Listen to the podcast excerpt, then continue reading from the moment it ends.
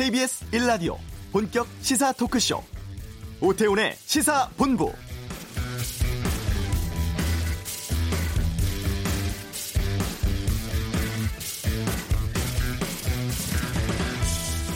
북한의 비핵화에 충분한 속도가 붙지 않고 있고 미중 무역 갈등으로 중국마저 북한을 독려하지 않고 있어서 시기상으로 적절하지 않다고 본다. 트럼프 대통령이 밝힌 폼페이오 미 국무장관의 북한 방문 전격 취소 이유입니다. 그동안 미국의 잇단 제재 이에 대한 북한의 반발, 서해 위성 발사장 해체 작업이 둔화됐다는 분석도 있었고 시진핑 주석의 방북과 같이 민감한 사안이 가득한 북미 간의 상황 속에서 나온 결정이어서 주목됩니다. 그럼에도 또 트럼프 대통령은 김정은 위원장에게 안부를 전하고 곧 만나고 싶다고 밝히기도 했죠. 방북은 취소하면서도 협상의 판을 깨지는 않으려는 의도가 엿보이기도 합니다. 오태훈의 시사본부 국립외교원 김현욱 교수 2부에 연결해서 긴박하게 돌아가고 있는 북미 관계 심도 있게 짚어보겠습니다. 민주당 전당대회가 끝났죠? 이번 일요일에는 바른미래당 전당대회가 있습니다. 당대표에 도전을 하는 하태경 의원 잠시 후에 만나서 이야기 나눠보겠습니다. KBS 1라디오 오태훈의 시사본부 지금 시작합니다.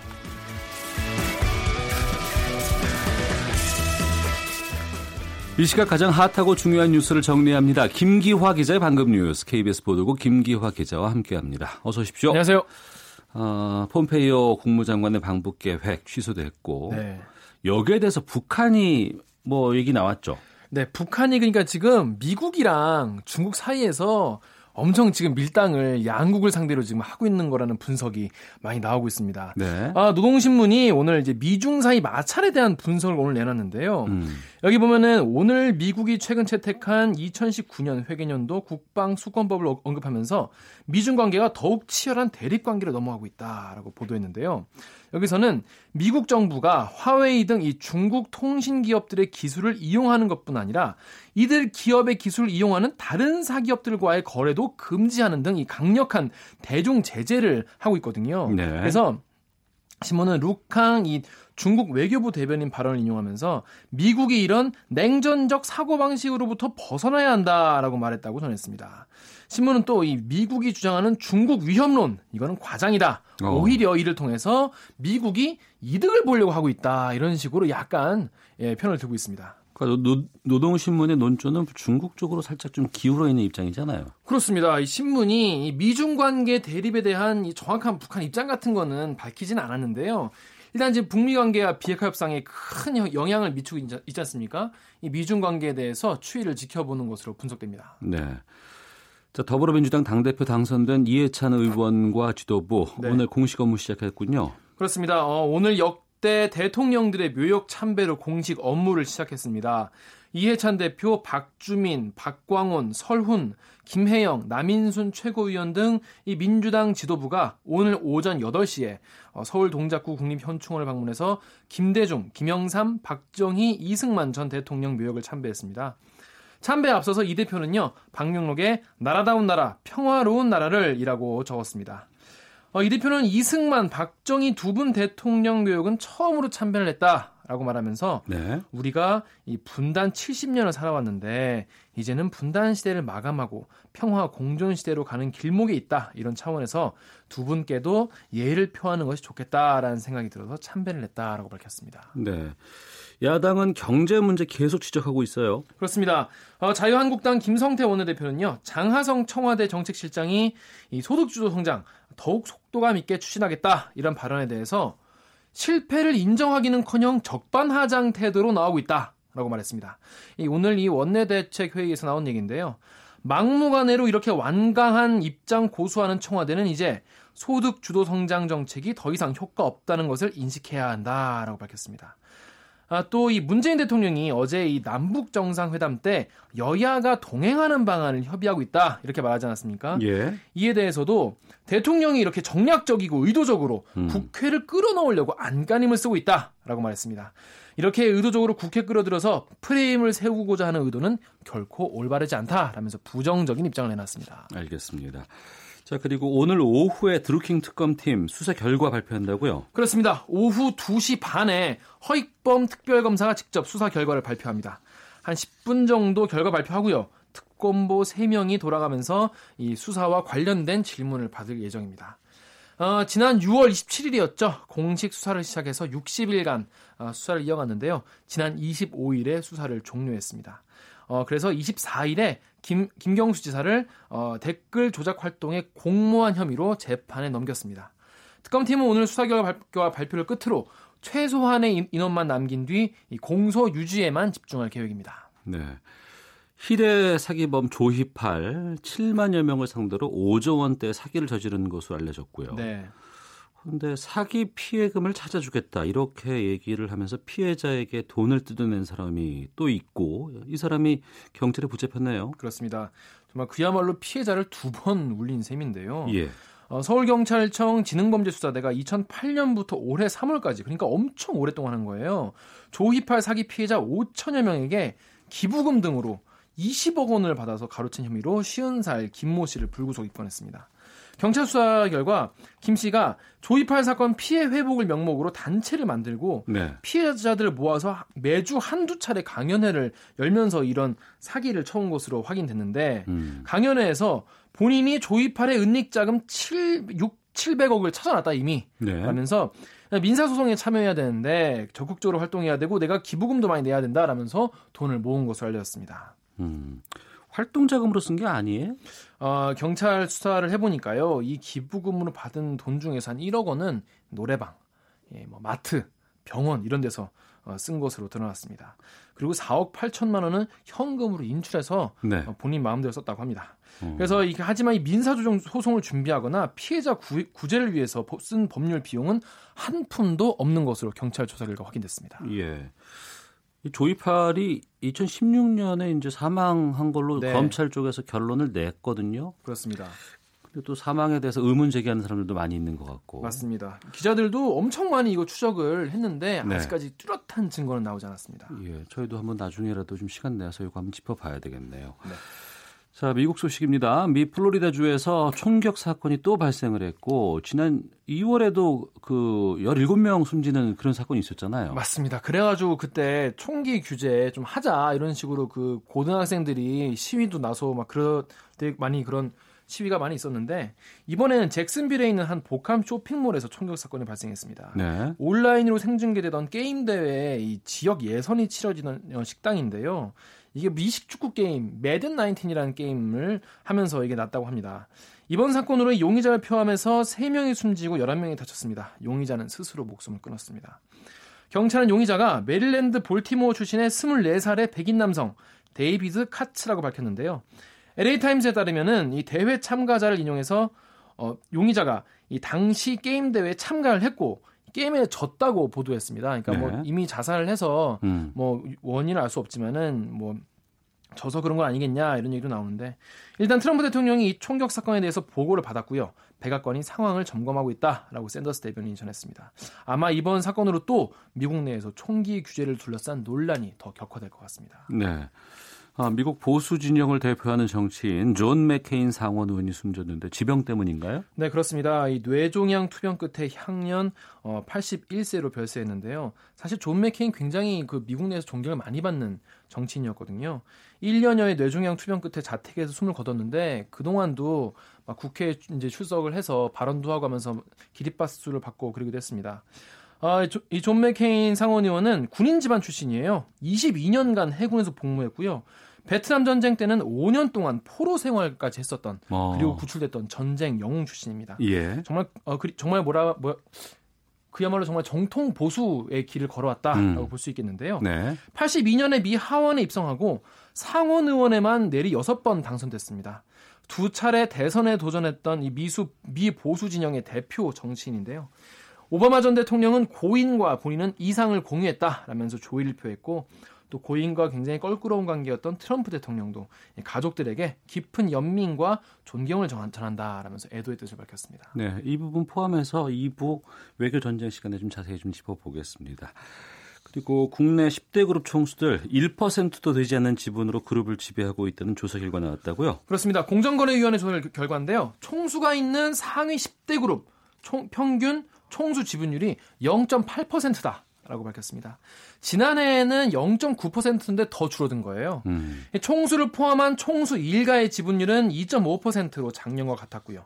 10대 그룹의 총수 지분율이 1999년만 해도 1.8%였는데 2년 20년 만에 절반 이상 떨어진 겁니다. 네. 예, 공정위는 이렇게 총수 일가가 적은 지분으로 그룹 전체를 지배하는 구조가 고착화되고 있다라고 지적했는데 가장 문제가 뭐냐면은 이게 일감 몰아주기로 이어질 수 있다는 거거든요. 네. 소유와 지배의 괴리가 커지면서 어, 일감 몰아주기를 통한 총수 일가의 사익 편취가 우려된다라고 덧붙였습니다. 네, 김기화 기자였습니다. 고맙습니다. 고맙습니다.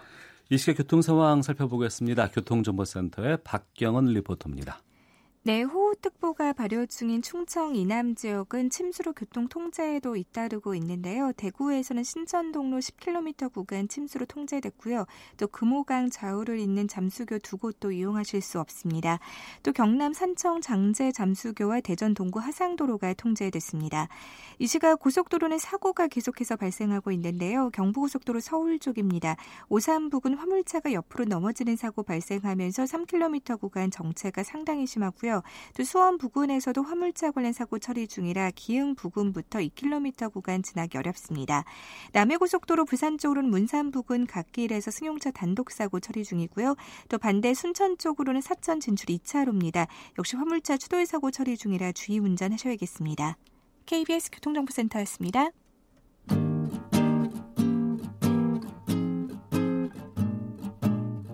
KBS 1라디오 오태훈의 시사본부 여러분의 참여로 더욱 풍성해집니다.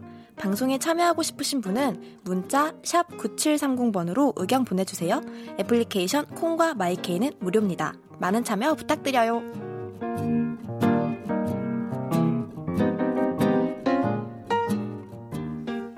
바른미래당의 차기 당대표 뽑는 전당대회가 이번 주 일요일인 9월 2일입니다.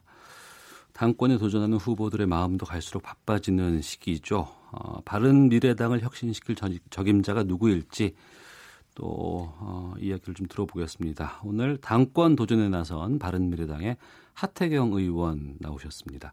어서 오십시오. 예, 안녕하세요. 하태경입니다. 예. 먼저 민주당 전당대회가 지난 토요일 날 있었고 예. 어, 이해찬 후보가 이제 당 대표로 선출됐는데 결과 어떻게 보셨어요?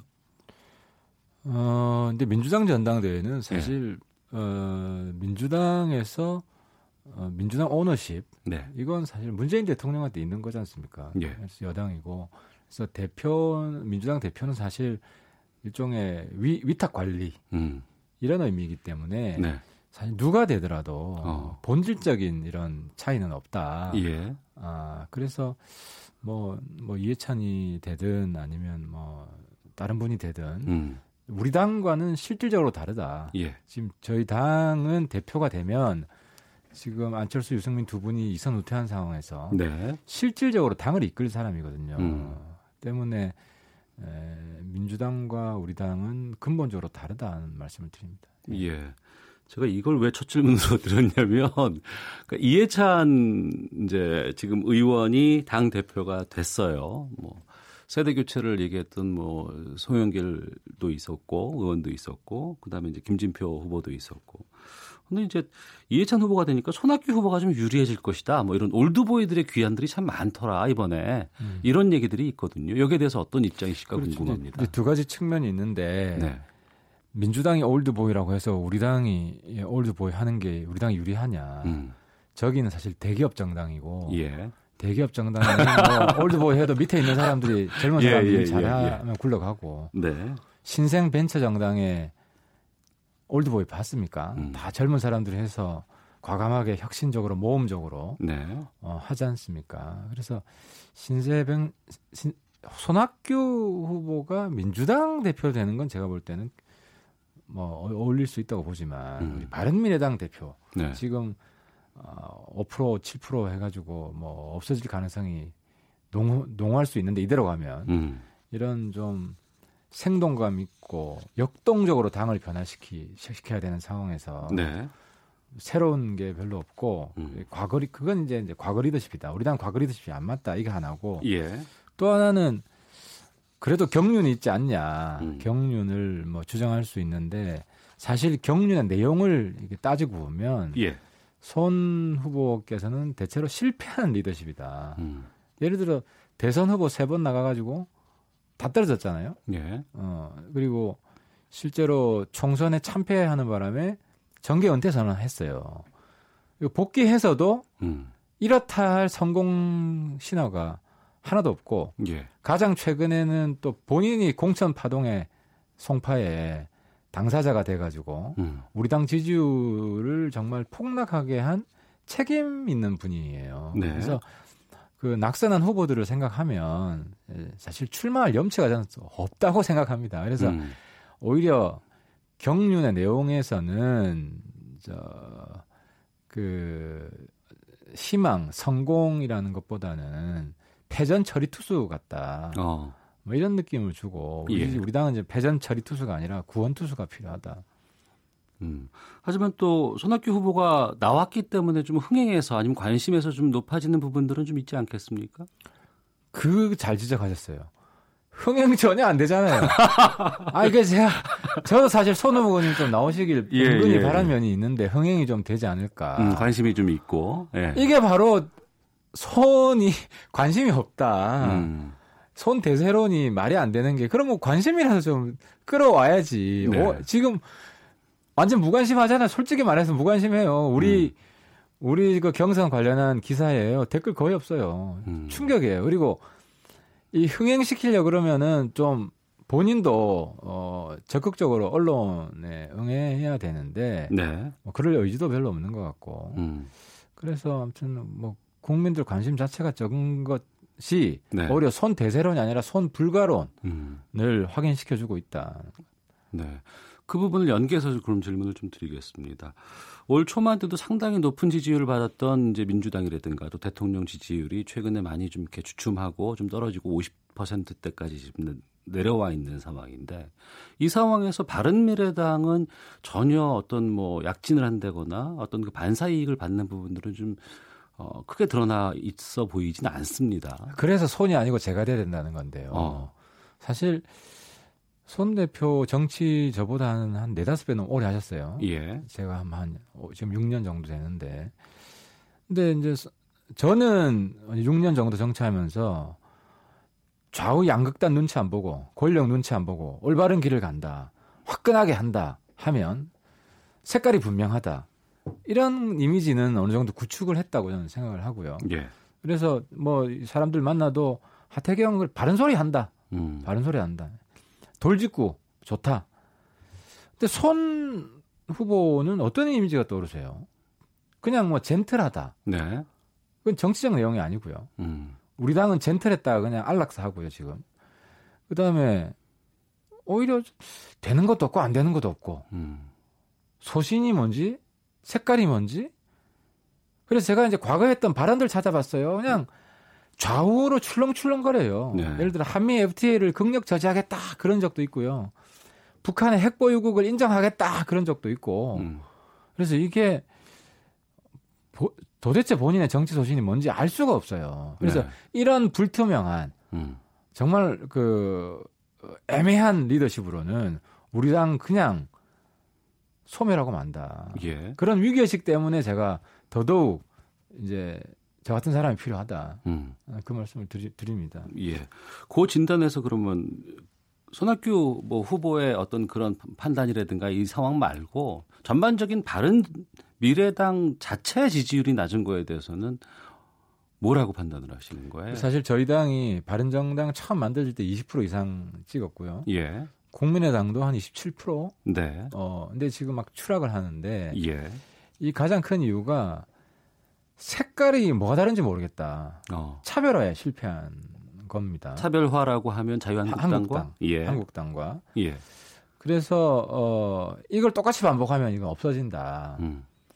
근데 보셨을 겁니다. 제가 최고위원이었지만 예. 홍준표 대표하고 분명하게 각을 세워서 예, 예. 사실 홍준표 대표가 미국 가는데 일조를 제가 했고 예, 예. 그죠? 그리고 한국당과 무엇을 차별해야 되냐면요.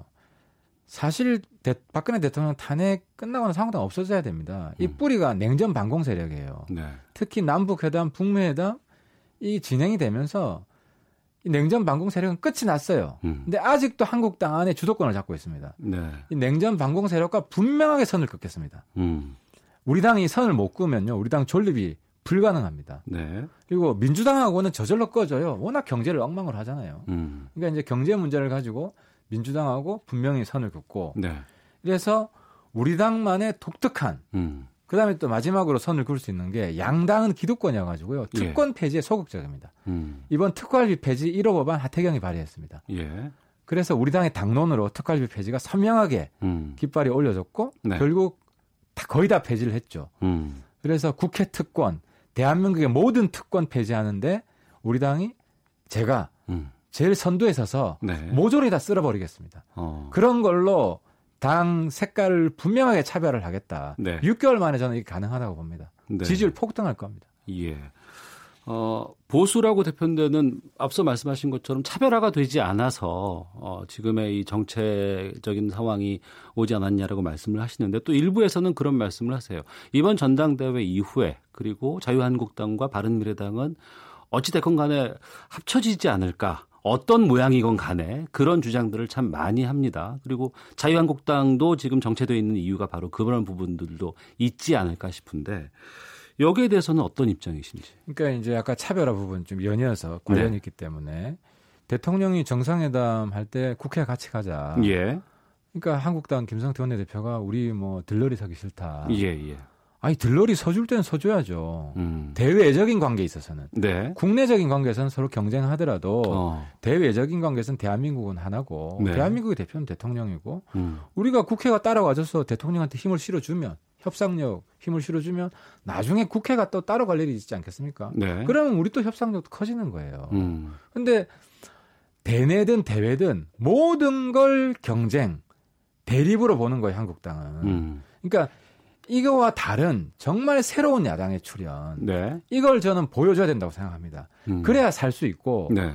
그래서 저는 내년 봄쯤에는 우리 당이 한국당을 추월한다. 어. 반드시 추월한다. 예. 그러면은 야권이 우리 당 중심으로 바른미래당 중심으로 돌아갈 것이다. 야권의 태양은 바른미래당이 될 것이다. 음.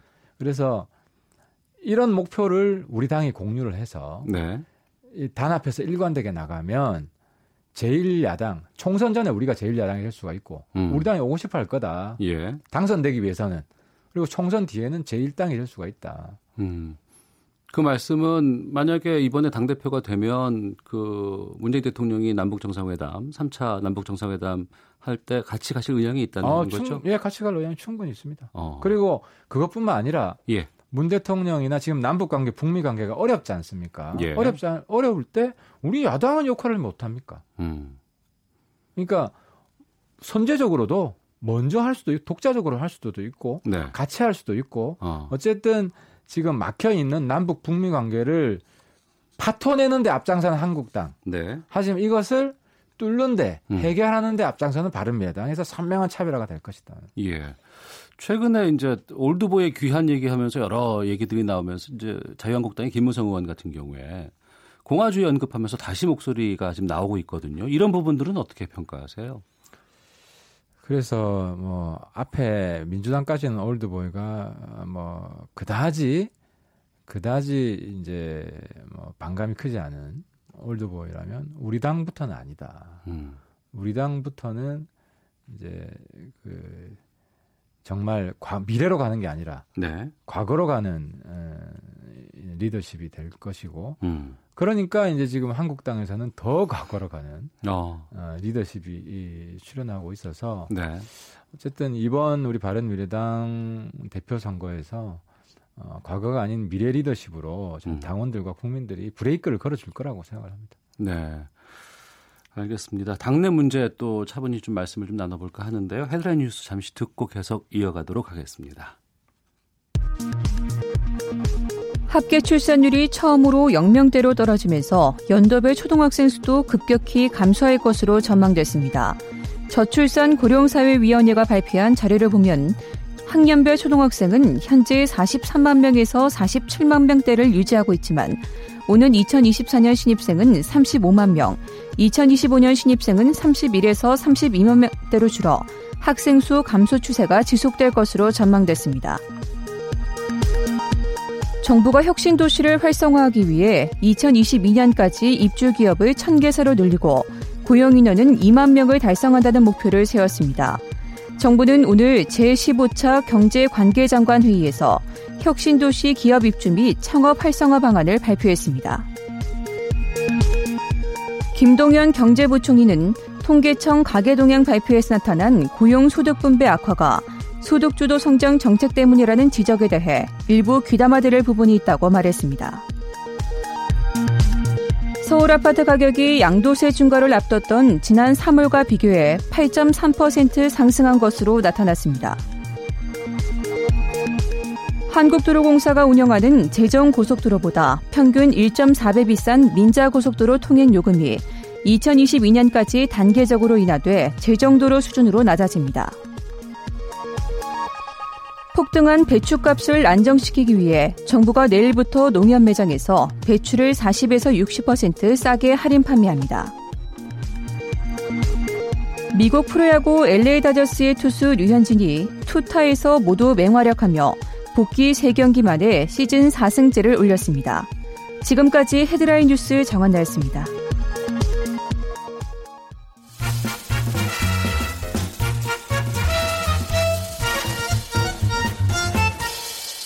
오태훈의 시사본부.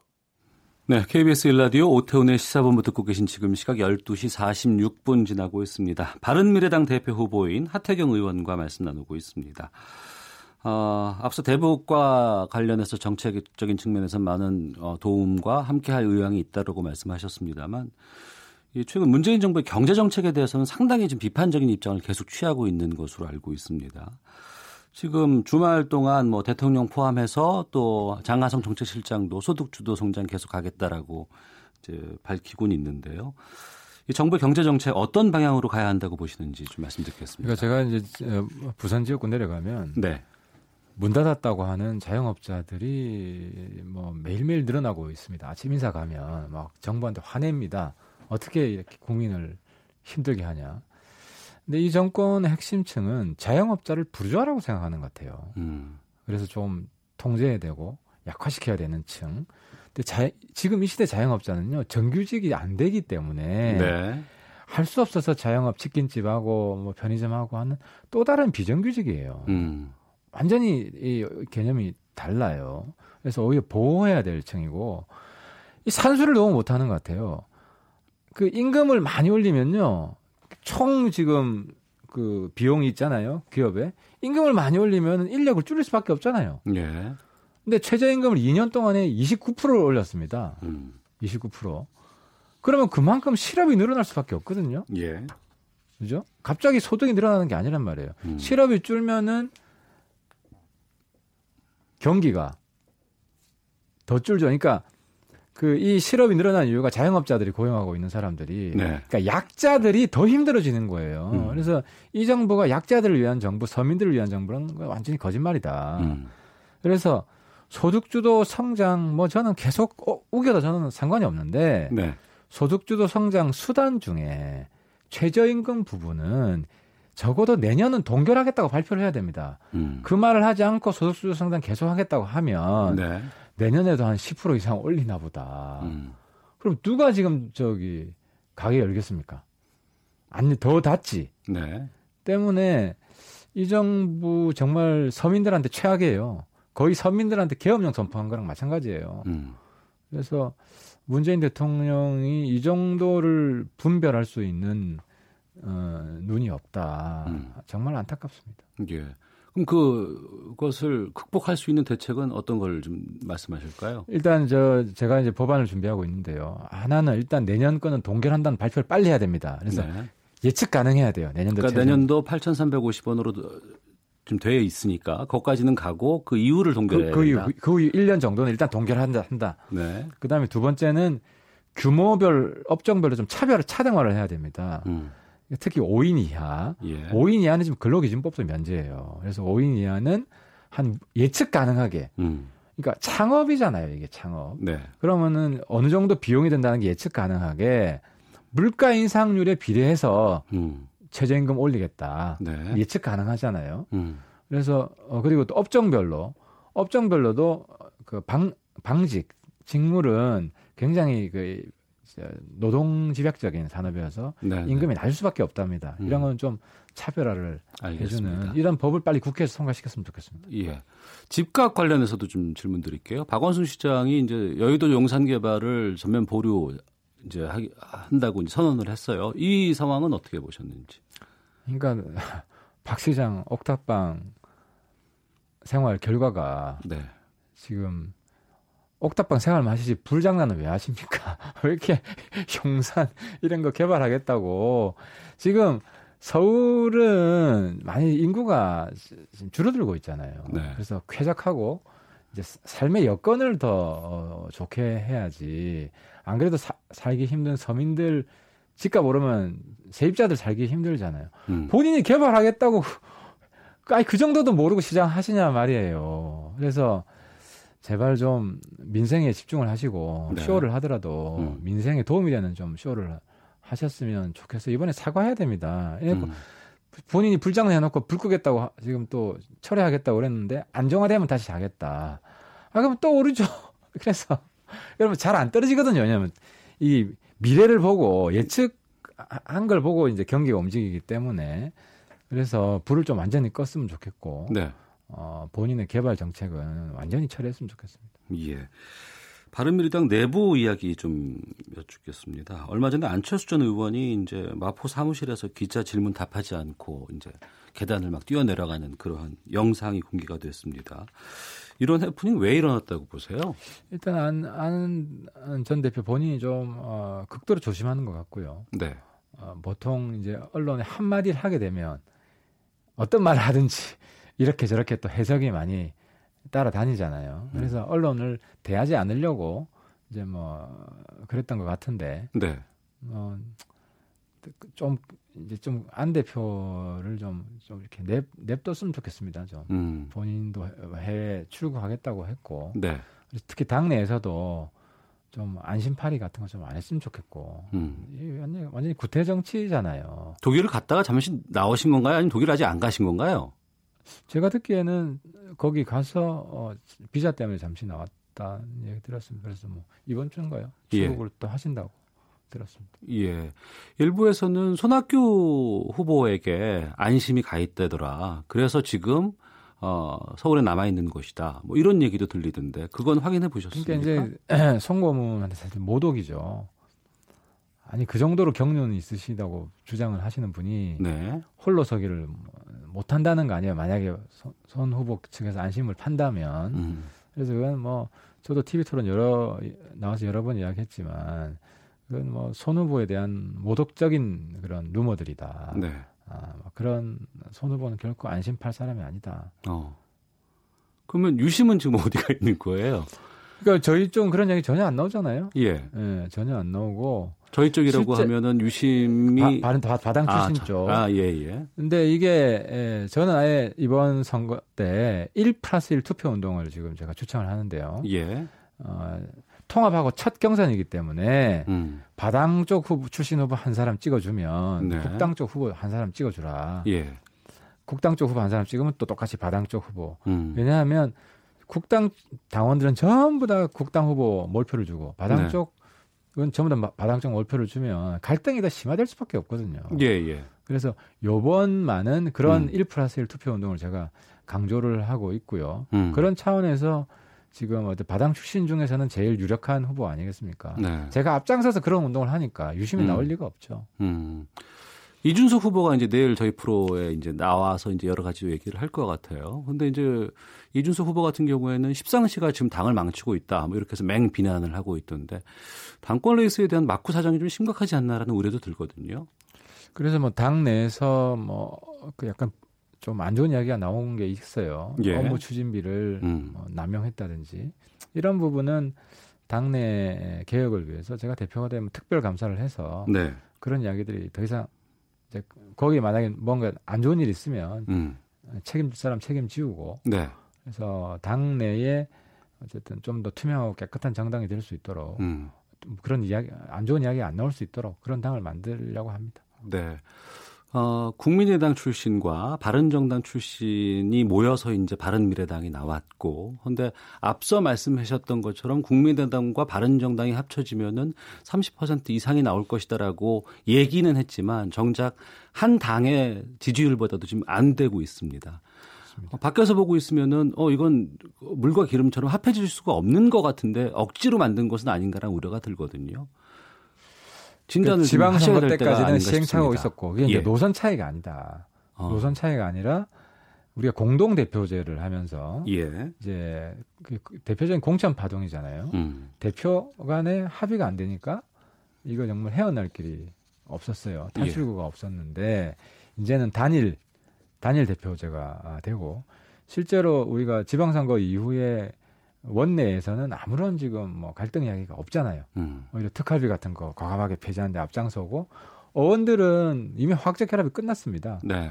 우리가 어원총회 하면 이견이 있어도 대화 토론을 통해서 충분히 해소가 가능하고. 아 그래요? 예 예. 그래서 이번에 지도부가 아, 만들어지면 음. 원내뿐만 아니라 원외도 어, 당평책으로 유능한 사람들 어, 당의 요직에 앉혀서 훨씬 더 어, 잘 결합된 이런 당의 모습이 보여질 겁니다. 네. 확신합니다. 어, 이번 주 일요일입니다. 당 대표가 되고 나면 가장 시급하게 추진할 역점 사업은 무엇을 꼽으실까요?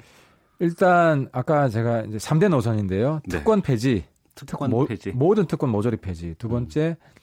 어, 냉전 반공주의 청산, 평화적인 평화주의 정당. 네. 세 번째로 유능한 경제 정당. 음. 근데 우리 당을 가장 돋보이게 하는 게 우리 가장 잘할 수 있는 게 특권 폐지 같아요. 네. 그래서 우선 국회의원 남아 있는 특권들 모조리 폐지할 수 있게 시민단체들 특권 폐지 앞장서는 어, 어 시민단체들과 같이 힘을 합쳐서 특권 조사위원회를 만들어서 어, 국회의원 특권 폐지부터 들어가겠습니다. 예. 그리고 그 이후에도 어, 우리 사회에 남아 있는 큰 특권들을 찾아서 어, 정말 모조리 폐지하는 이런 연속적인 일을 할 거고요. 네. 아까 뭐 남북 관계 이건 적극적으로 도와서 음. 긍정 주도적인 역할을 하겠다. 경제는 대통령 좀 잘 갈 수 있게 네. 반대할 거는 확실히 강력하게 반대하겠다. 알겠습니다. 자, 바른미래당의 당대표 후보 하태경 의원과 함께 했습니다. 오늘 말씀 고맙습니다. 네, 감사합니다. 예. 시사본부 1부는 여기서 마치겠습니다. 잠시 후 2부에서는 김현욱 교수의 외교전쟁 코너 아, 폼페이오 방북 무선과 관련된 뒷이야기들 좀 짚어보겠습니다. 또 그들만의 집성천에 대해 알아보는 그 갑이 알고 싶다 준비되어 있습니다. 뉴스 들으시고 잠시 후 2부에서 뵙겠습니다.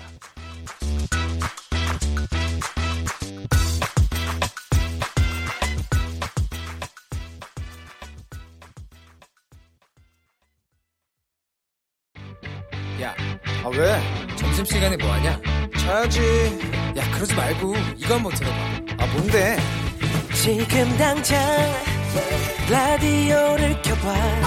나른한 오후 깨울 시사 토크쇼. 모두가 즐길 수 있고 함께하는 시간. 유쾌하고도 신나는 시사 토크쇼. 오태훈의 시사본부. 네 시사본부 2부 시작하겠습니다. 이번 주부터 매주 월요일 이 시간에 만나보는 코너로 김현욱 교수의 외교 전쟁이 있습니다. 아, 지난 주말 트럼프 대통령이 폼페이오 장관에게 북한에 가지 말라고 요청했다. 이렇게 트위터를 통해 올렸죠. 근데 그 이유 중에 이제 중국이 한반도 비핵화를 도와주지 않는다. 이런 것도 포함되어 있는데요. 이에 대해서 좀 자세하게 알아보겠습니다. 국립외교원 김현욱 교수 오늘 전화로 만나보겠습니다. 나와 계시죠? 네, 네, 안녕하세요. 예. 어, 이번 주에 만날지 않을까 싶었는데 폼페이오 국무장관의 방북 취소가 됐습니다. 이거 어떻게 보셨어요? 예, 그참 그 막판까지 이게 조율이 잘 안 되고 있었다는 건 알고 있었거든요. 예, 예. 어, 계속해서 이제 양측이 북한은 종전선언 먼저 해라, 미국은 비핵화 조치, 초기 조치를 먼저 해라, 계속 그런 그 상황이었고, 음. 아, 이게 그 근데 6.12 그 싱가포르 정상회담 때부터 계속해서 좁혀지지 못하고 있는 거예요. 북미 간의 의견 차가. 네. 당시에도 공동성명에 CVID 넣자, CVID 넣으려면 제재 해제도 같이 넣자. 음. 이게 미국 간에 당시에도 좁혀지지 못했던 상황이었는데. 네. 어, 그래서 이제 폼페오 장관의 방북 소식이 들리면서 이제 아 어느 정도 입장이 좁혀졌구나라고 음. 생각을 했었는데 예. 결국은 막판까지 이게 좁혀지지 못하고 있었던 상황이었네요. 예. 미 국무부 쪽에서도 이거를 통보받은 사람들이 아주 임박해서 뭐 연락을 받았다 뭐 이런 얘기가 들려요. 예, 아마 이게 뭐 미디어에서 보도가 됐지만 막판에 그 북한 전문가들 간의 어떤 소규모 어, 대통령 중심으로 회의를 열고 막판에 정해진 것 같아요. 그래서 네. 뭐 당시 얘기를 들으니까 결국 제가 말씀드렸던 것처럼 어, 입장차가 조율이 안 된 상태에서 가면 어쨌든 뭐 또 한번 이제 빈손으로 돌아올 수밖에 없고. 음.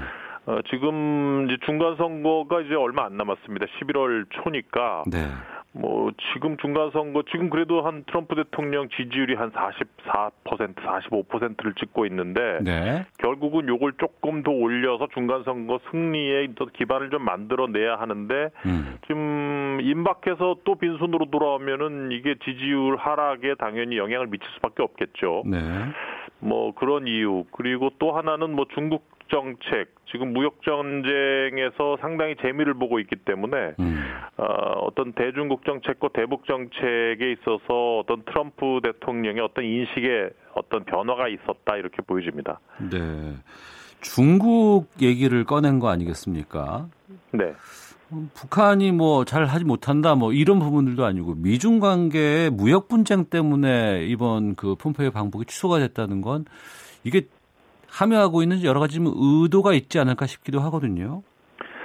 예, 그 장, 그 트럼프 대통령이 임기를 시작할 때, 그, 북한의 어떤 핵미사일 위협이 상당히 그 어떤 정책의 우선순위로 지금 자리매김을 하고 있었거든요. 네. 아, 하지만 이제 북한의 어떤 핵미사일 위협은 시급성은 있지만 중요성에 있어서는 당연히 중국의 부상을 막는 게 더 더 중요하죠 미국 정부로서는. 네. 어, 어쨌든 그런 상황에서 그 실제 이제 트럼프 대통령은 중국의 부상을 막아야 되겠다고 생각을 했는데 그걸 어떻게 막을지를 몰랐던 거예요. 음. 그 기존의 미국 정부들은 그 2차 대전 이후에 미국의 패권을 유지하기 위해서 국제적으로 인프라를 다 갖춰왔는데 뭐 월드뱅크니 뭐 가트 체제니 뭐 이런 유엔이니 이런 것이요. 소위 이제 자유주의적 국제 질서라고 하는 것을 통해서 미국이 패권을 계속 유지해 왔단 말이에요. 예. 그래서 중국이 부상하지만 이러한 미국 중심의 국제 질서 안에 중국을 가둬놓자. 음. 그러면 결국은 중국은 미국의 어떤 영원한 패권 안에서밖에 성장을 할 수 없지 않겠느냐라는 게 이제 대중국 정책이었어요 그동안. 네. 근데 그게 성과를 별로 못 거두고 있었다는 거죠. 어. 그래서 이제 대두된 게야 이거 하지 말고 확실하게 중국을 때리자. 예. 뭐 무역으로 때리든지 그래서 음. 무역으로 중국을 때리자는 의견이 대두가 됐었는데 불확실한 거죠. 예. 야 이거 때렸다가 같이 망하는 거 아니야? 어. 이런 불안감이 있었기 때문에 초반기에는 북한이 핵 실험하고 미사일 실험했을 때 소위 중국 책임론이라는 것을 어, 어, 거론을 하면서 중국에게 2차 제재를 하는 식으로 중국을 때리기 시작을 했어요. 예. 근데 이게 제대로 먹히지가 않았기 때문에 올해 3월부터는 미중 간의 어떤 무역 전쟁을 시작하기 시작했단 말이죠. 음. 근데 그때만 해도 트럼프 정부는 확실치가 않았어요. 이게 성공할지 안 할지. 음. 무역 전쟁 해보고 이게 여의치 않으면 접고 그냥 중국하고 합의하자 이런 식으로 생각을 하고 시작을 했는데 무역 전쟁을 시작해 보니까 이게 대박인 거죠. 어. 그래서 지금 상황에서는 아마 대, 정책의 우선순위가 이제는 북한에서 중국 쪽으로 옮겨가는 게 아니냐. 그게 첫 번째고요. 예. 두 번째는 계속해서 얘기했던 것처럼 중국과 뭔가 하려고 그러는데 자꾸 중국이 북한을 지, 원해주고 그래서 결국은 제재의 빈틈이 나고 북한이 말을 안 듣는다는 거죠. 음. 그래서 중국을 확실하게 무역 문제로 때려 놓으면 결국은 북한이 미국이 원하는 대로 순순히 비핵화할 수밖에 없을 것이다. 이게 또 하나의 어떤 정책적인 깨달음이라고 볼 수 있겠죠. 어. 그 분석을 들어보면 트럼프 대통령이 상당하다. 뭐 이렇게 좀 생각이 드네요. 내공이. 뭐, 뭐 상당하다는 게 과거에 그 정부들은 과거의 어떤 정책적인 그 패스웨이, 그 정책이 계속해서 진행돼 왔던 그 습성에서 함부로 벗어나질 못했거든요. 예. 근데 이제 트럼프 대통령은 어 이거 뭐 내가 이거 하고 싶은데 하지 하면서 상당히 어. 과감하게 자기가 원하는 대로 치고 나가는 그러한 습성이 있기 때문에 가능하다는 거고요. 예. 뭐 또 하나는 글쎄요, 뭐 지금 미국이 그만큼 힘이 있다는 거죠. 음. 그러니까 오바마의 미국 8년은 힘이 없었기 때문에 중국한테 끌려다녔고 네. 이제는 지금 뭐 올해도 뭐 그, 그 경제 성장률이 3%를 넘는다는 거 아닙니까, 미국이? 음. 그러니까 그런 경제력을 가지고 있기 때문에 중국을 마음대로 때릴 수 있는 그러한 여유가 생긴 거죠. 네. 그러면 이런 상황에서 중국의 판단과 행보가 상당히 좀 궁금해지는데요. 중국 수뇌부들 지금 시진핑 국가주석이 이제 구구절에 평양 방문할 것이다 이런 예측 많이 나오고 있거든요. 네. 이건 어떻게 보십니까? 글쎄요, 뭐 예단하기 상당히 쉽지 않을 것 같아요. 네. 어 근데 그러니까 지금 상황에서는 중국과의 무역 전쟁을 계속 본격화하겠다는 거죠. 예. 지금 뭐 미디어 미국 미국의 언론에서 나오는 기사들을 보면 내년 하반기까지 계속될 거다 이런 얘기가 나와요. 올해 하반기가 아니라 내년 하반기까지. 어. 그래서 아마 시진핑 입장에서도 국내적으로도 뭐 조금 힘든 상태인데 뭐 미국이 저렇게 강하게 나오고 있으니까 야 이거 북한 가야 돼 갔다가 더 두들겨 맞는 거 아니야 이러한 불안감이 있을 수밖에 없겠죠. 예. 근데 뭐 시진핑이 북한을 가든 안 가든 미국은 중국을 때릴 거란 말이에요. 아. 근데 지금 상황에서 평양을 안 간다고 칩시다. 안 예, 가면 예. 북한이 어떤 생각을 가지겠어요? 야 이거 믿었던 중국도 미국이 확실하게 무역 전쟁을 하니까 별 수 없구나. 음. 저저 중국 좀 믿을만 하겠어? 못 믿겠는데 이런 식으로 북한도 생각을 할 수밖에 없다는 거죠. 네. 그럼 북한 입장에서는 소위 미중 간의 줄타기 그 소위 균형 외교를 하면서 자국의 이익을 상당히 극대화하려던 그러한 입지가 점점점 미국 쪽으로 기울 가능성이 있겠죠. 네. 그렇기 때문에 저는 음. 지금 상황이더라도 시진핑이 평양에 갈 가능성이 더 높지 않겠느냐. 네. 저는 그렇게 생각을 합니다. 예. 노동신문의 논평을 보니까 이제 중국 쪽에 좀 힘을 실어주는 그런 분위기예요. 그렇다고 해서 미국을 막 비난하거나 이런 상황도 아니고요. 네. 음. 그렇죠. 지금 음. 상황에서 아마 북한은 쉽게 이 상황을 그러니까 당시 그6.12 그 싱가포르 정상회담이 열리기 전 상황 그때 이제 북한이 트럼프 정부를 막 비난을 하니까 트럼프 정부가 야 정상회담 못하겠다 당시 서신을 보내서 그렇게 뒤집었단 말이에요. 예. 그때하고는 지금 상황이 틀리죠. 음. 그때는 솔직히 야 정상회담 앞두고 니네 이 태도가 왜 이래? 어? 좀 태도 좀, 좀 바로 잡아라. 이런 메시지였거든요. 트럼프 네. 정부가 미, 북한에게 보낸 메시지는. 음. 근데 지금은 비핵화를 안 하니 해라. 네. 그래야 다시 바로 잡을 수 있다는 건데 북한 입장에서는 그때처럼 쉽게 태도를 바꿀 만한 그러한 어젠다가 아니라는 거죠. 음. 계속 북한은 그 핵신고부터 들어가게 되면 바로 사찰을 해야 되고 사찰 다음에는 아마도 미국은 그 사찰하고 검증이 끝나면 그 다음에 핵 폐기 단계 즉 봉인하고 불능화하고 핵 폐기하는 게 너무 시간이 오래 걸리기 때문에 네. 이거 다 미국으로 빼라 그럴 가능성이 높아요. 지금 볼튼 입장에서는 어. 그런 상황에서 북한은 쉽게 신고 단계에 들어가는 것을 매우 지금 꺼려하고 있단 말이에요. 예. 그리고 그렇기 때문에 아마 그 지금 단계에서 뭔가 뚜렷한 입장 변화를 내기보다는 음. 기존의 입장을 계속 고수를 하면서 미국과 중국과의 관계 이게 어떻게 돌아가는지를 조금은 지켜보지 않을까 생각을 합니다. 네. 우리 정부의 입장이 상당히 좀 어려워졌습니다. 부담스러워진 네. 부분들도 있고요. 지금 남북 사무소 개소와 관련해서도 폼페이오 4차 방북 이후로 이제 개소식을 연기해 놨는데 이거 열기도 좀 애매한 상황이고 9월 네. 있을 남북 정상회담도 좀 부담스러운 분위기는 역력하고요. 어떻게 네. 해야 될까요?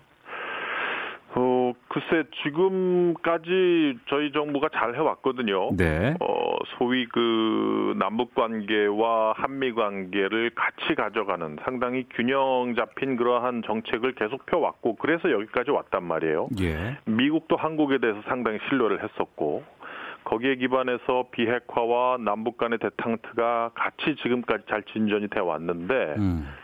이 조금 이제 위기 상황이 좀 봉착을 한 것 같아요. 네. 음, 첫 번째는 그 저희 정부가 판문점 선언에서 올해 중으로 종전 선언을 하겠다는 것을 명기를 했고 우리 정부가 그랬습니다. 예. 예. 그거에 너무 몰입이 돼서 너무 서두르지 않았나 싶어요. 음. 어, 지난 지지난 달인가요? 이제 강경호 장관께서 그 종전 선언을 하고 그걸 통해서 비핵화를 유인하겠다 얘기를 했고, 네. 어, 또 이제 악재가 겹쳤죠. 그러니까 이제 뭐 북한산 석탄이 들어오니까 뭐 언론에서는 이거 한국 정부 알고도 묵인해 준 거 아니야? 막 이러한 또 의심의 눈초리도 있었고, 그런 상태에서 그 비핵화보다는 남북 관계를 먼저 남북 관계를 먼저 해서 비핵화를 유인하겠다는 그러한 쪽으로 약간 무게 중심이 조금은 이동을 했단 말이죠. 네. 그런 게 미국 입장에서는 좀 기분이 나빴던 거죠. 음. 그냥 지금 정부 저희 정부 지금 1년 좀더 지난 예. 예, 우리 정부 1년 좀 더 지났는데 아직 시간이 많단 말이에요. 음. 그래서 조금 여유를 가지고 균형된 입장을 좀 계속 보였으면 합니다. 예. 네. 알겠습니다. 아, 참. 음, 이 트럼프 대통령의 이렇게 상황이 너무 급변하다 보니까 전망하기도 좀 쉽지 않고 예측하기도 좀 어렵고 그러네요. 참. 예. 알겠습니다. 그 미국 정치인 죽음에 대해서 좀 말씀 나누고 마치도록 하겠습니다. 존 맥케인 공화당 상원 의원이 이제 25일 별세를 했는데 어, 상당히 그 추도 물결이라든가 미국 정치권에서의 여러 가지 반응들이 좀 큰 듯한 느낌이에요. 어떤 정치인이었는지 좀 소개해 주세요. 예, 그 해군 제독 집안이죠. 할아버지 아버지가 모두 해군 제독이었고 그래서 해군 사관학교 들어가서 베트남전 참전했고 그 당시에 잡혀가지고 이제 포로 생활을 했는데 당시에 이제 베트남이 그 맥케인이 이제 태평양 사령관의 아들이다라는 걸 알았기 때문에 이, 이 사람 빨리 좀 협, 그좀 풀어주고 협상용 카드로 좀 써야겠다 생각을 하고 이제 석방을 하려 그랬는데 네. 석방을 거부를 했습니다. 당시 맥케인이. 어. 이유는 붙잡힌 순서대로 석방돼야 된다. 그게 원칙이다. 음. 그러니까 이런 것들 약간 자기 자신의 어떤 원칙을 끝까지 굽히지 않는 이러한 맥케인의 스타일이 그 이후에 이제 정치에 뛰어든 다음에도 이 사람을 상당히 좀 유명하게 만들고 결국은 이제 대권 주자까지 나가게 됐죠. 그래서 음. 2000년, 2008년 그 조지 부시 그리고 오바마 대통령에게 다 패하긴 했지만 네.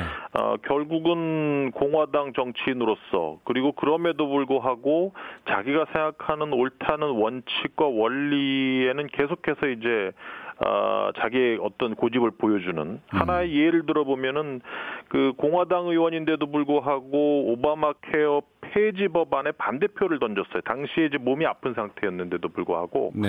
당시 이제 그 오바마 그 케어를 폐지하는 법안에 반대한 공화당 의원은 딱 세 명밖에 없었는데 그 중에 한 명이었다는 거예요. 음. 그러니까 이제 당리당략을 생각하지 않고 자기의 원리 원칙을 굽히 않았던 그러한 보수 정치인 네. 이러한 것들이 결국은 지금 미국에서 많은 그 당파를 초월한 그러한 애도 물결을 만드는 그러한 원동력이었다 이렇게 보여집니다. 알겠습니다. 자 월요일의 순서로 이제 앞으로 계속 만나 뵙겠습니다. 김현욱 교수의 외교 전쟁 지금까지 국립외교원의 김현욱 교수와 함께했습니다. 오늘 말씀 고맙습니다. 네 감사합니다. 헤드라인 뉴스입니다. 청와대는 폼페이오 미 국무장관 방북 취소라는 새로운 상황에 맞춰 남북 공동연락사무소 개소 일정을 점검할 필요가 있다고 밝혔습니다. 국내 10대 그룹 총수들이 1%에 미치지 못하는 지분으로 그룹을 지배하고 있는 것으로 나타났습니다. 최근 유행성 결막염 환자가 크게 증가한 것으로 나타나 보건당국이 주의를 당부했습니다. 요양급여 비용 110억 원을 부당 청구하다 적발된 요양병원을 공익신고한 신고인이 8억 4천여만 원의 포상금을 받게 됐습니다. 지금까지 헤드라인 뉴스 정원 나였습니다. 이어서 기상청의 송소진 씨 연결합니다. 미세먼지와 날씨 정보입니다. 전국에 비가 내리고 있어 공기는 깨끗한 상태입니다. 이번 주는 비 오는 날이 잦아서 미세먼지 농도가 계속 좋음 단계를 유지할 전망입니다. 현재 비는 전국 대부분 지역에 내리고 있는데 지역에 따라 강수량의 차이가 무척 큰 상태입니다. 현재 경기 남부와 일부 전라도 그리고 경북 내륙 지역에 호우특보가 발효 중이고 특히 광주와 전남 담양, 한평 그리고 경남 창원에는 1시간에 30mm 안팎의 세찬 비가 쏟아지고 있습니다. 내일까지 충청도와 강원 남부, 전북과 경북 북부에는 50에서 150mm, 그중 충청도에는 200mm 이상의 매우 많은 비가 더 오겠고 서울 등 그 밖의 지역에는 30에서 80mm의 비가 내릴 전망입니다. 오늘 한낮 기온은 서울 28도, 대구 26도 등으로 비가 내리면서 대부분 지역의 낮 기온이 30도를 밑돌아 더위는 쉬어가겠습니다. 현재 서울의 기온은 23도, 어제부터 지금까지 21mm의 비가 내렸습니다. 있습니다. 미세먼지와 날씨 정보였습니다. 이어서 이 시각 교통 상황을 KBS 교통정보센터 박경은 씨가 전해드립니다. 네, 비가 오는 날 특히 차량 단독 사고가 많이 나는데요. 감속 운행과 안전거리 확보, 또 빗길 안전 운전하셔야겠습니다. 영동고속도로 인천 쪽으로는 이천 부근 대형 화물차 사고는 정리가 됐지만 아직 영향받고 있고요. 또 안산 화물 하이패스 차, 하이패스 차로입니다. 승합차 단독 사고 처리 중이라 주의하셔야겠습니다. 경부고속도로 서울 쪽으로 전 시간 오산 부근 화물차 사고 있었기 때문에 지금 남사에서 오산까지 6km 구간 제속도 못 내고 있고요. 양재에서 반포 쪽으로도 더디게 이동하고 있습니다. 서해안 고속도로 서울 쪽으로는 서해대교 2, 3차로에서 긴급 노면 보수 작업하고 있기 때문에 일대 정체고요. 이후로도 일찍에서 금천 쪽으로 정체입니다. 광주 대구 고속도로 광주 방향 거창 휴게소 부근 갓길 막고 승용차 관련 사고 처리 중이니까요. 주의 운전하셔야겠습니다. KBS 교통정보센터였습니다.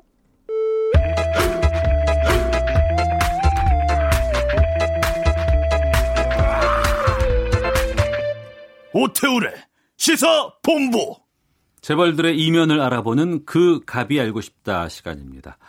공정위가 38년 만에 공정거래법 전면 개편안을 입법 예고했습니다. 이에 대한 내용들 또 재벌들의 집성촌에 대한 이야기 나눠보겠습니다. 재벌닷컴 정선섭 대표 나오셨습니다. 어서 오십시오. 안녕하세요. 예. 이제 공정거래위원회가 전면 개정안 입법 예고했습니다. 재벌 꼼수들 잡는데 초점 맞췄다고 들었어요. 네, 이번에 그 전면 개정이라는 것은 그동안에 뭐 공정거래법이 짬짬이 이렇게 에, 개정돼 왔습니다마는 전면 개정을 하게 된 것은 말씀하신 대로 30년 넘도록 그 처음 있는 일이에요. 근데 특히 이번에 그 개정안에서 핵심 포인트가 어, 일감 몰아주기 규제를 굉장히 강화한 것. 네. 그리고 공정거래위원회가 그동안에 독점적으로 어, 뭐 고발권을 가지고 있던 것을 검찰과 나눈 것. 음. 어, 기타 뭐 그 재벌들에 대한 여러 가지 예, 사회적인 불공정 거래 행위에 대한 규제를 강화한 거예요. 세 가지로 이제 압축이 되고 있어요. 네. 재계 반발이 좀 거세지 않을까 싶은데 드러내놓고 반발하지는 못할 것 같고. 거세죠. 네. 어, 우선은 어, 뭐 가장 그 핵심이 이제 일감 몰아주기 문제인데 그동안에는 상장사 30% 비상장사 20% 어, 어느 총수 일가가 지분을 갖고 있으면 이제 일감 규제 대상이 됐는데 이번에는 그걸 20%로 어, 상장사 비상장사 할 거 없이 낮췄단 말이에요. 네. 이렇게 되면서 어, 일감 몰아주기 규제 대상 기업 수가 음. 그동안에는 뭐 한 200개 정도 됐었습니다. 정확하게는 203개 정도였는데 그냥 600개가 넘게 됐어요. 음. 그럼 결국은 재벌들로서는 일감 규제를 피하기 위해서는 지분을 낮추던가 아니면은 거래의 어떤 규모를 줄이던가 이게 두 중에 하나를 택해야 된단 말이에요. 네. 안 그러면 이제 과징금을 막거나 어, 과세 대상이 되기 때문에 음. 결국은 이제 재벌들로서는 상당히 복잡한 그런 게 셈법이 이제 나올 수밖에 없죠. 네. 알겠습니다. 또 차차 이 부분들에 대해서는 저희가 좀 시간 될 때마다 좀 짚어보겠고요. 오늘 네. 어, 그 갑이 알고 싶다 재벌가 그들만의 집성촌에 대해서 좀 말씀을 좀 나눠볼까 하는데 뭐 진짜 부자는 강남 안 살고 뭐 한남동에 산다더라, 뭐 성북동에 산다더라 이런 말 참 많이 있었어요. 네. 재벌 총수들 주로 어디 살아요? 그 금방 말씀하셨습니다마는 어, 매년 그 우리나라 국토교통부에서 공시지가라는 것을 발표를 하지 않습니까? 말하면 공시지가라는 것은 우리가 세금을 매길 때 네. 과세 표준이단 말이에요. 이걸 보면 전국에서 서울이 역시 공시지가가 평균 가격이 제일 높죠. 어, 그리고 공시지가를 이제 압축해서 구 단위로 보면 강남 3구가 제일 높습니다. 네. 어, 두 번째가 한남동, 아, 한남동이 있는 용산구고, 음. 세 번째가 성북구입니다. 근데 동으로 압축을 해보면, 네. 한남동과 성북동이 음. 공시지가가 제일 높아요. 어. 그 이유는 말씀하신 대로 우리나라에 에, 돈 많은 사람이 누굽니까? 재벌 아닙니까? 예. 재벌 총수들이 이 집단으로 모여 있는 곳이다. 음. 물론 뭐 한남동과 성북동이 재벌 총수들이 모이게 된 이유는 있어요. 아, 뭐좀 예. 복잡한 얘기입니다만은 네. 성북동은 1970년대 중반에 에, 박정희 정권에서 어 뭐 총수들을 일괄적으로 어 그 재벌 총수들을 어 그 성북동으로 이주시킨 적이 있었어요. 아, 어, 예, 상당히 뭐 헐값에 예. 땅을 주고 어. 어. 그쪽을 개발을 위해서. 막 혹시 그 성북동 비둘기라는 그 시를 예, 예. 들어보셨는지 모르겠어요. 성북동 비둘기가 그게 대표적인 그 재벌 총수 집성촌이 되는 그 과정에서 음. 성북동에 있는 사람들이 퇴출된 거죠. 예, 예. 기존에 거기 살던 사람들이 그러면서 그 슬픔을 어, 표현한 그 시입니다. 그게. 그리고 한남동은 원래는 어, 이태원과 한남동이 붙어 있지 않습니까? 예, 예. 그래서 그 근방에 또 미군 부대가 있었어요. 예. 그래서 거기는 재벌 총수들이 살만한 그런 곳은 아니었어요. 그러니까요. 예. 어, 그런데 에, 뭐 상권이 발전을 하고 또 남산의 저쪽. 음. 그러니까 우리가 옛날에는 이 어떤 그 집성촌이 형성될 때 가장 중요한 것이 국방의 문제였어요. 네. 그러니까 뭐 아무래도 미군 부대가 같이 있고 음. 또 남산의 에, 남쪽이다 보니까 그쪽이 좋다.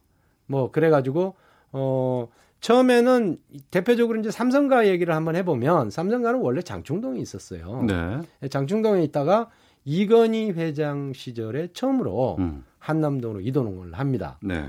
어, 삼성이 글로 가니까 음. 그 일대가 그때부터 개발되기 시작해가지고 현재는 어, 재벌 총수들이 대거 모여 있는데 뭐 그 뭐 직관들 얘기를 들어보면 직관이요? 예, 뭐 네, 풍수지리 예, 풍수지리를 예, 알아보는 직관. 예, 직관들 예. 얘기를 들어보면 역시 그 성북동이 예. 이 남쪽으로 보고 있는 그 측면은 있습니다만은 어. 무학재라는 것이 앞에 있어가지고 예. 다소 이제 그 가려진다 어. 이런 얘기는 있었고 한남동의 경우에는 이제 한강이 바로 보이잖아요. 예. 그래서 배산 임수 지역이다. 우리가 뭐 배산 임수, 어. 좌청룡 우백호 이런 거 좋아하잖아요.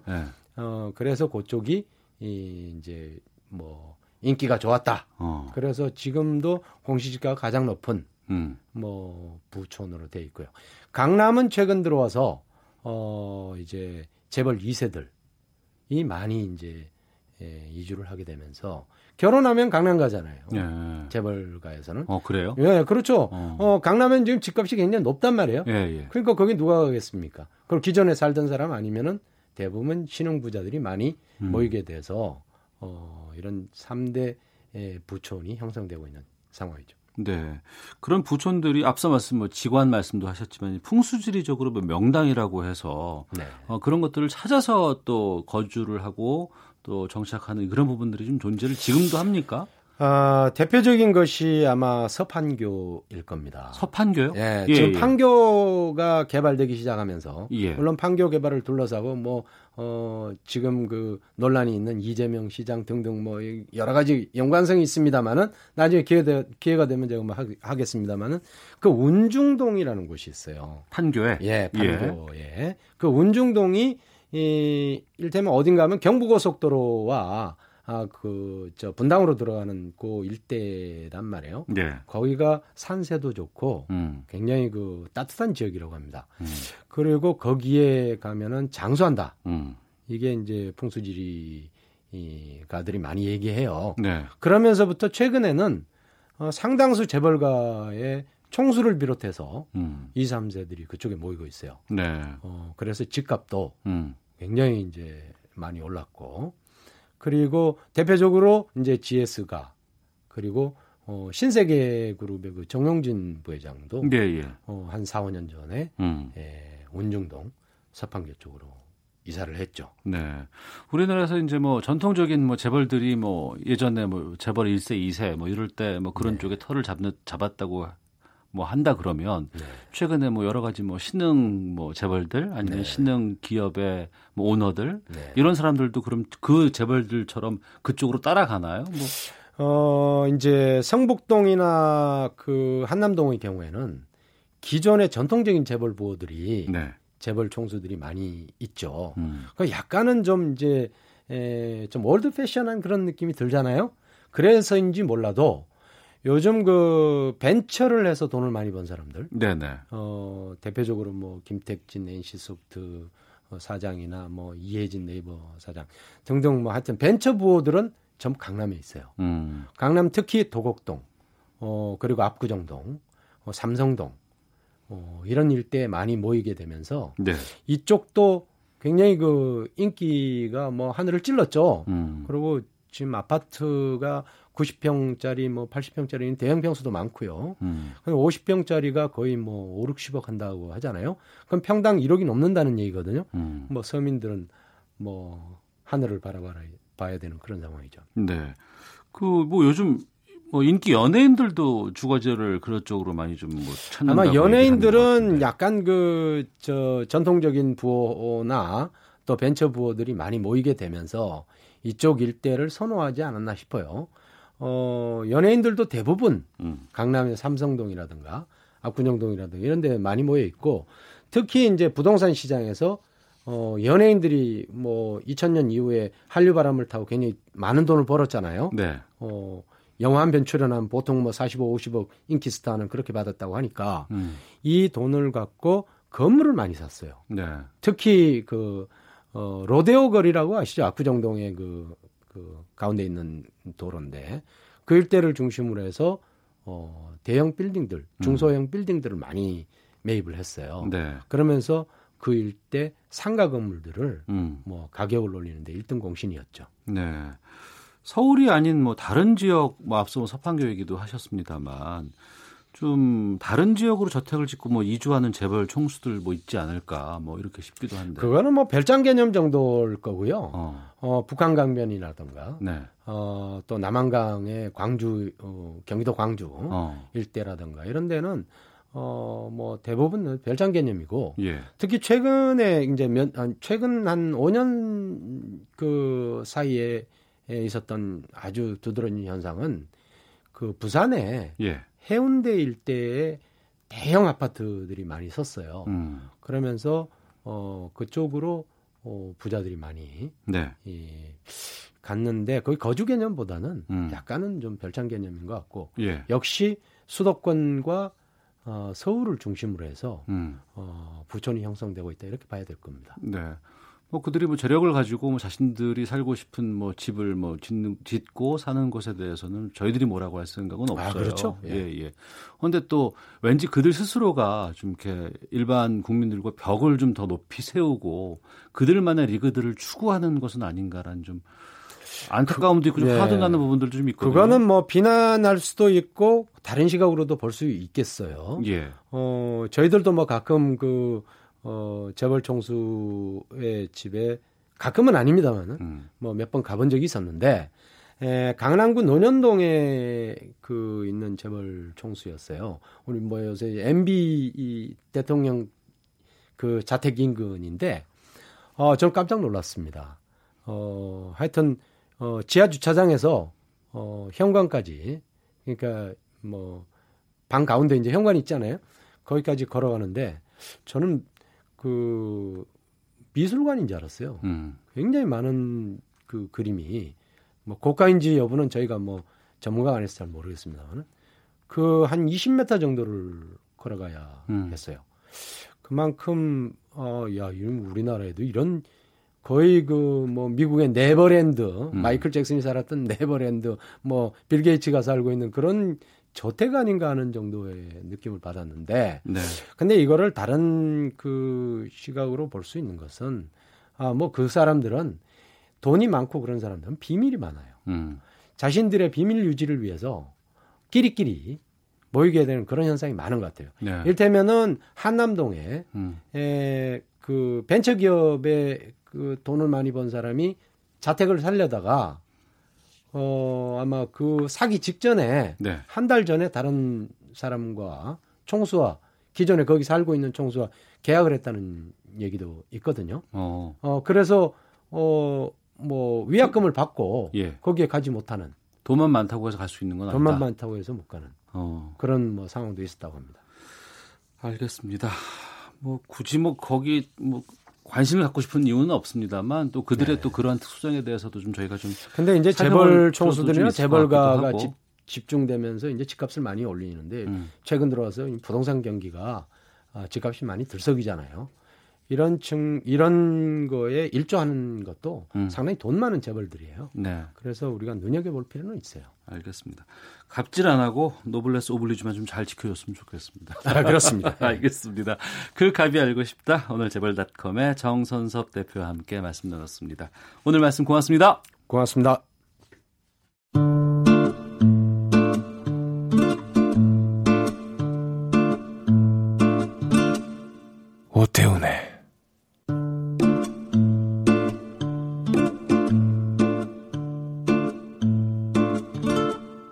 시사본부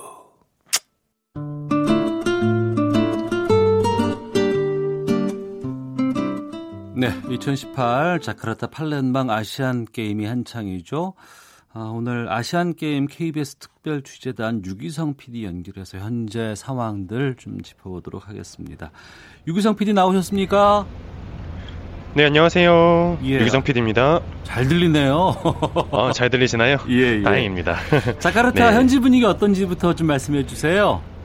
네, 이곳에 처음 왔을 때는 이곳에서 정말 아시안 게임을 하는 건가 하는 분위기가 많았거든요. 그런데 음. 지난 주말부터 아시안 게임 분위기가 점점 무르익어서 이제 뜨겁게까지 합니다. 이 자카르타 시내가 워낙에 교통 지옥이다라는 얘기가 많은데 하지만 휴일에는 원래 안 막히거든요. 네. 그런데 어제는 휴일이었는데도 길이 꽉꽉 막히더라고요. 그만큼 많은 사람들이 아시안 게임을 즐기고 있고요. 이제 아시안 게임 일정이 일주일 정도 남았는데 주요 종목들 특히 이제 한국에서 인기 종목들의 메달이 달려 있는 주가 이번 주예요. 그래서 음. 이곳 교민들도 더 많이 경기장을 찾을 것으로 예상됩니다. 예, 지금은 어디 있어요? 예, 지금은 방금 끝났죠. 남자 농구 경기장 GBK 홀 A에 나와 있습니다. 음. 방금 전에 이제 필리핀과의 8강전이 펼쳐졌는데 네. 한국 남자 농구 대표팀이 난적 필리핀을 91대 82로 물리치고 4강 진출에 성공했습니다. 예. 이제 당초 필리핀은 원래 출전조차 안 할 계획이었어요. 그런데 어느 순간 NBA 출신 조던 클락슨 선수도 합류하기로 하면서 어려운 승부가 예상됐었거든요. 음. 말 그대로 3쿼터까지는 라틀리프 선수와 허일영 선수가 좀 버텨줬지만 조금씩 밀리는 기세였습니다. 하지만 4쿼터 들어서 잠잠했던 김선형 선수의 바스켓 카운트 플레이로 흐름을 가져온 후 전준범 선수의 외곽포 또 라틀리프 선수의 덩크슛 등이 터지면서 사쿼터에 완전히 흐름을 가져왔고요. 그래서 승리까지 무난하게 이어졌습니다. 이 경기장이 경기장이 한 4분의 5, 5분의 4 정도가 필리핀 응원 소리로 굉장히 가득했어요. 예. 1, 2, 3쿼터까지는 굉장히 응원이 심했, 어, 강했는데 4쿼터 음. 들어서 이제 흐름이 넘어간 다음부터 좀 잠잠해지는 모양새였고요. 거의 이제 원정 경기라고 해도 무방한 곳에서 승리를 거둔 우리 대표팀은 30일에 4강전을 또 펼칠 예정입니다. 네. 어제 야구 대만전 국민들에게 큰 네. 충격을 좀 줬는데 현장 다녀오셨다면서요? 네, 저 다녀왔죠. 참 할 말이 많은데요. 예. 예, 축구에 이어서 또 다른 자카르타 참사가 일어난 장면을 현장에서 목격하고 말았습니다. 이 대만에게 2대 1로 패했죠. 우리 대표팀. 어, 현장에서 봤을 때 작전에서도 지고 실력에서도 졌고 그래서 변명의 여지가 없는 완패라고 볼 수 있겠습니다. 양현종 선수가 맞은 불의의 홈런은 일격이라고 쳐더라도 타선의 침묵이 너무나도 길게 이어졌어요. 또그 음. 무기력함이 현장에서도 잘 느껴졌고요. 이제 원래 나올 거라고 예상했던 투수가 아닌 다른 투수가 나오자 우리 선수들 대부분이 이제 거의 공을 제대로 건드리지도 못하는 수준이었거든요. 네. 예, 김재현 선수의 솔로 홈런 하나 빼고는 이렇다 할 공격 기회도 잡지 못했기 때문에 좀 답답한 경기를 보여줬고요. 그나마 투수들의 컨디션은 좀 좋아 보였지만 이게 대만이 어디까지나 다 알려져 있듯이 실업리그 선수들의 주축이잖아요. 그래서 음. 투수들의 공이 다른 팀한테는 어느 정도 통할지는 좀 더 지켜봐야 될 것 같습니다. 또 특히 이번 대회는 슈퍼라운드라는 제도가 도입이 되는데 그래서 조 1위를 하는 게 굉장히 중요한 라운 경기예요. 그런데 음. 우리가 대만에게 진 이상 조 1위는 사실상 어렵거든요. 네. 그래서 슈퍼라운드에 진출하더라도 자동으로 1패를 안고 시작하는 시스템이 있기 때문에 음. 우리나라는 다음 라운드에 진출해도 일단 1패를 안고 가게 됐습니다. 이제 다만 경기장을 찾은 교민들의 응원은 굉장히 열광적이었습니다. 한국 프로야구 경기장에 와 있는 느낌이었고요. 선수들은 졌지만 관중들의 응원만큼 우리가 이겼지 않나 싶습니다. 예. 어, 네. 어제 3대3 남자 농구팀은 값진 은메달 따냈고 그리고 네. 남북 단일팀으로 경기 중인 여자 농구팀도 지금 점점 손발 맞아가는 모습이라고 들었어요. 여자 농구 단일팀 어떻게 지금 하고 있는지 좀 말씀해 주시겠어요? 네, 여자농구 단일팀이 이제 점점 손발이 맞아가는 모양새가 나오고 있죠. 태국과의 8강전은 손쉽게 승리하면서 revenge match라고 하는데 다시 한번 대만과 맞붙게 됐습니다. 예선에서 우리에게 유일한 패배를 안긴 팀이 대만이었고 그때 당시 연장 승부 끝에 85대 82, 아니 87 음. 2점 차로 졌죠. 네. 하지만 이번에는 이제 박지수 선수가 4강 경기부터 합류할 예정이거든요. 음. 그렇기 때문에 좀 더 승산이 있을 것 같고요. 예. 결국에는 이제 박지수 선수와 기존 선수들과의 호흡, 특히 이제 북측의 로숙영 선수와 박지수 선수의 호흡이 가장 중요할 테고요. 음. 또 감독의 기용 방식과 선수 교체 타이밍까지 잘 맞아 떨어진다면 충분히 이길 수 있는 경기라고 예상됩니다. 네. 오늘 오후 6시에 남자 축구 8강 있죠? 그렇죠. 오늘 이제 축구도 저희가 이제 이동을 해서 보러 갈 예정인데요. 예. 어, 여러 풍파 속에서 남자 대표팀 좋은 경기력을 보여주면서 결국에 난적 이란을 물리쳤습니다. 음. 8강에 올랐죠. 그런데 산 넘어 산이라고 조금 더 강한 적이 기다리고 있어요. 네. 대회 우승 후보로 꼽히는 우즈베키스탄과 8강 길목에서 만나게 된 건데요. 오후 6시에 쉬운 경기 있는 거니까. 네, 한국 시간으로 오후 6시고 자카르타에서 4시에 경기가 있는데 예, 알겠습니다. 어, 좋은 승부 펼칠 거라 생각합니다. 자, 인도네시아 네. 자카르타 팔렘방 현지의 KBS 라디오 모바일 스튜디오 나가 있는 유기성 PD였습니다. 고맙습니다. 고맙습니다. 예. 시사본부 오늘 여기서 인사를 드리도록 하겠습니다. 오늘 뒤이어 그 폭우 관련 뉴스 특보로 인해서 조금 일찍 마치도록 하겠습니다. 저는 내일 오후 12시 20분에 다시 인사를 드리겠습니다. 자, 잠시 후 전국 국시성 호우 관련 뉴스 특보 KBS 1TV와 동시에 들으실 예정인데요. 아, 아직 아, 시간이 좀 남아 있는가요? 좀 그런 상황을 좀 짚어보도록 하겠습니다. 아, 지금 전반적으로 국지성 호우가 지금 많이 지금 내리고 있다고 합니다. 아, 저희들 원래는 58분까지 저희가 좀 진행을 하고 있습니다만 오늘은 좀 일찍 아, 마치도록 하겠습니다. 지금 상황을 좀 잠시 좀 보도록 할게요.